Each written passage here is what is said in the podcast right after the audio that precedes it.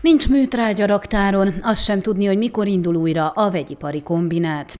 December közepén zárt be a Marosvásárhelyi Vegyipari Kombinát, az ország egyik legnagyobb műtrágya gyártója.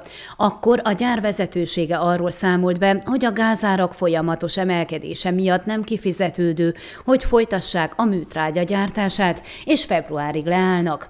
A munkások továbbra is bejártak és végezték a karbantartási munkálatokat, de a kémények nem füstöltek, a zsákok nem teltek meg műtrágyával. A kombinátban évente 1,6 millió tonna műtrágya műtrágyát gyártanak, ennek 80%-át a belföldi mezőgazdaságban érdekelt cégek vásárolják fel. Mivel hivatalos közlemény nem jelent meg február végén a gyár újraindításáról, megkérdeztük a vállalat sajtószóvivőjét a további tervekről. Ovidiu Major a Székelyhonnak elmondta, mivel a gázára nem csökkent, sőt emelkedett, ezért egyelőre nem született döntés arról, hogy mikor indítják újra a termelést. Az illetékes elmondta, a világpiacon a műtrágyára ára csökkent, a gázár pedig emelkedett, így jelen körülmények között semmiképp nem lehet kifizetődően termelni. Várják a fejleményeket, a gázár csökkenését, és amikor ez bekövetkezik, újra termelni fognak.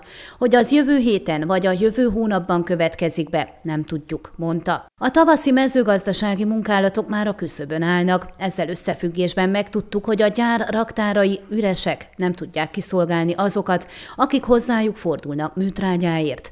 December és március között 4500 tonnányit gyártottak volna, így az előző évekhez képest most ennyivel kevesebb kevesebbet tudtak eladni a hazai mezőgazdasági cégeknek.